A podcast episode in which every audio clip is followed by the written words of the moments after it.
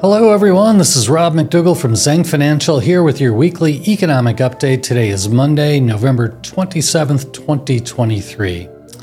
So, last week, in terms of economic t- activity, not much to report, obviously, with the Thanksgiving shortened uh, week. But there were a few data points out there that are important. And just to stress, what we're hoping for as investors is to see some deceleration in the US economy versus what we saw in the third quarter, but not a contraction of the economy. So, um, in, in, general, I think that's uh, data points that show things are slowing without going into recession are going to be very well received by investors. Uh, and that's what we got last week. So, in terms of economic data points, uh, first of all, I'll just mention the FOMC meeting. Uh, the minutes were released from the last meeting.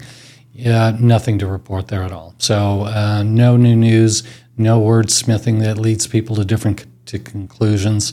We'll talk about expectations for Fed, fund, uh, Fed funds rate in the future in a few moments. Uh, but suffices to say, the FOMC minutes uh, did not move the market. No surprises. So uh, the uh, data points that did hit that were um, significant existing home sales came out last Tuesday.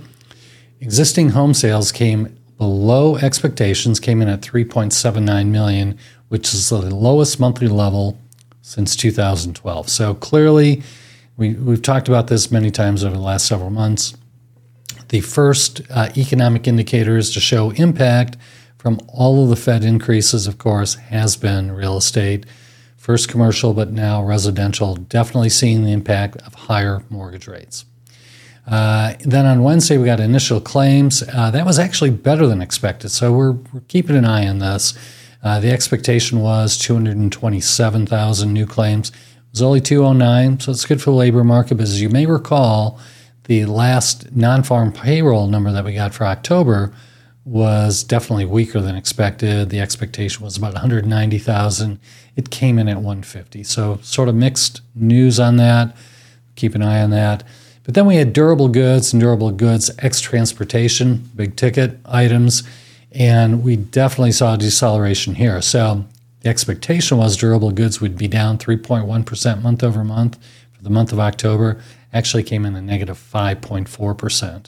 And then durable goods ex transportation was expected to still be positive, positive 0.2, came in flat. So those data points, I would say, are good and constructive for the market as we hopefully see deceleration. We see that soft landing that you hear so often in the press, and that's what investors are hoping for. So, in addition to that, last week, uh, the Fed funds rate, as I mentioned, the Federal Reserve, the FOMC minutes, uh, nothing new there. Expectations are still very high. The next Fed meeting, December 13th, it'll be released that there will be no change in the Fed funds rate. Currently, it's in a range of 5.25 to 5.5, and the expectation is 96% plus that there won't be a change. 3% chance there will be a 25 basis point increase.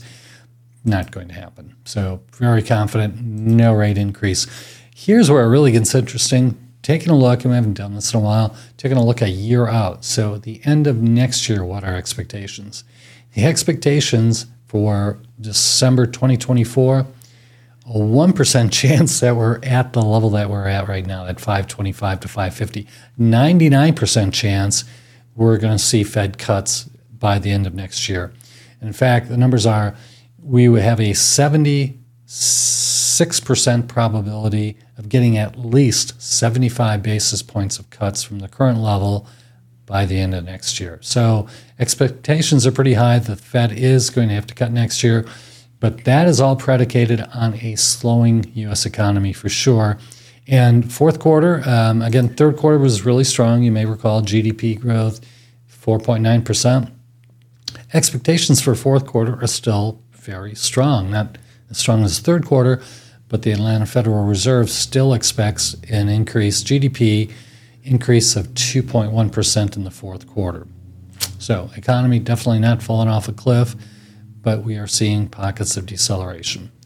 So, inflation expectations continue lower, not at the lowest points of the year, but we're getting pretty close. So, the 10 year break even, 10 year treasuries minus tips, 2.24%. So, with that good news last week in the uh, the Thanksgiving shortened week, how did the markets react? Uh, uh, equities good, strong again. Equities have been on a tear over the last month plus. So the S&P 500 last week up another percent, 1.02 percent. Year to date, S&P up 20.5 percent. Now it's very top end loaded. You hear about the Magnificent Seven or whatever moniker they're using but we just take a look at the Invesco S&P equally weighted S&P index.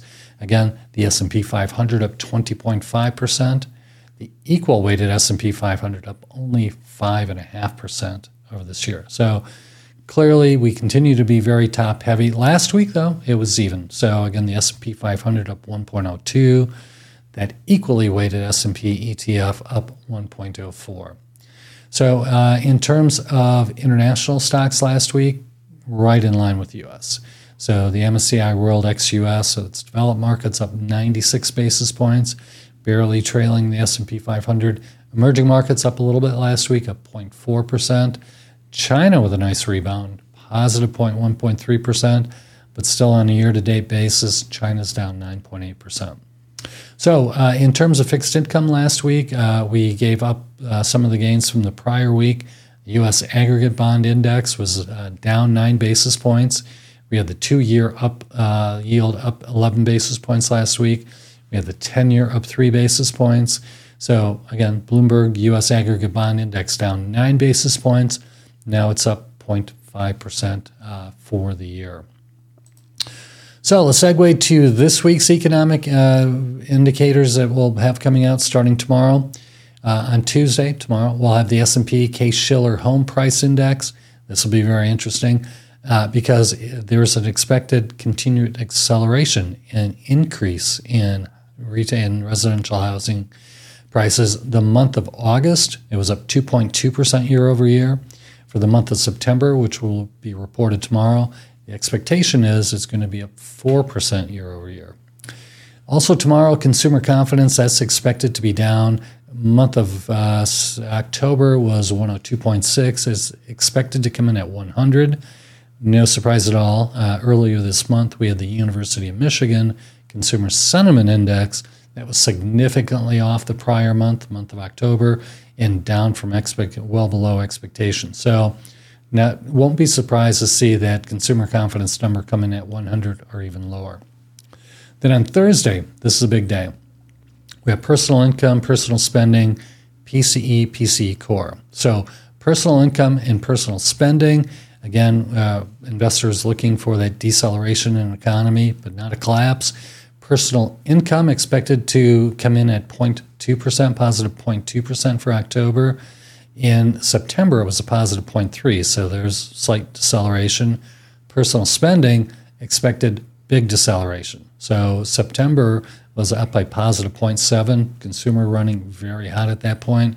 Expectations for October is that will come in a positive 0.2%.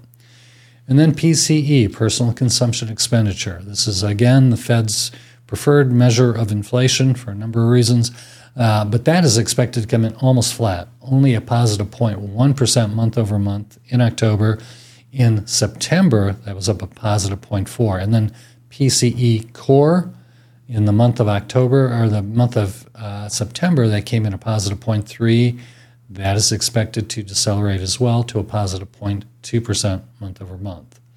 Last indicator this week on Friday, ISM, uh, ISM Manufacturing Index. That is expected to actually improve a little bit from the month of October. In October, it was 46.7. November is expected to be 47.5, but recall the demarcation line between contraction and expansion is 50. We have been below 50 for over a year. Again, manufacturing, modest manufacturing recession, we believe, here in the U.S., uh, but again, expected to have a small uptick for the November read at 47.5. So that's it for this week's economic update. Thank you very much for attending. Look forward to seeing you next week. Thank you.